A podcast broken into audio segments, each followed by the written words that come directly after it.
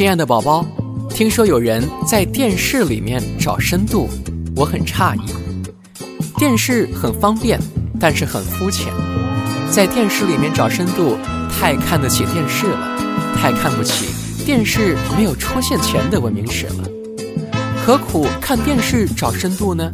为什么不去看看书呢？电视只是吉普赛算命师桌上的水晶球，我们透过它看到一些别人的事，就这样。我们看到别人在踢足球，但是我们自己瘫在沙发上。我们看到有人在打仗，有的房子被火烧，但是我们只有力气反省我们的背痛和青春痘。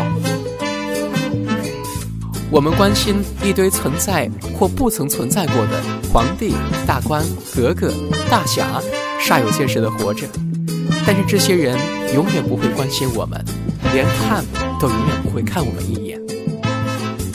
我们见证各国人种在我们眼前抵死缠绵的恋爱，但是我们自己好寂寞。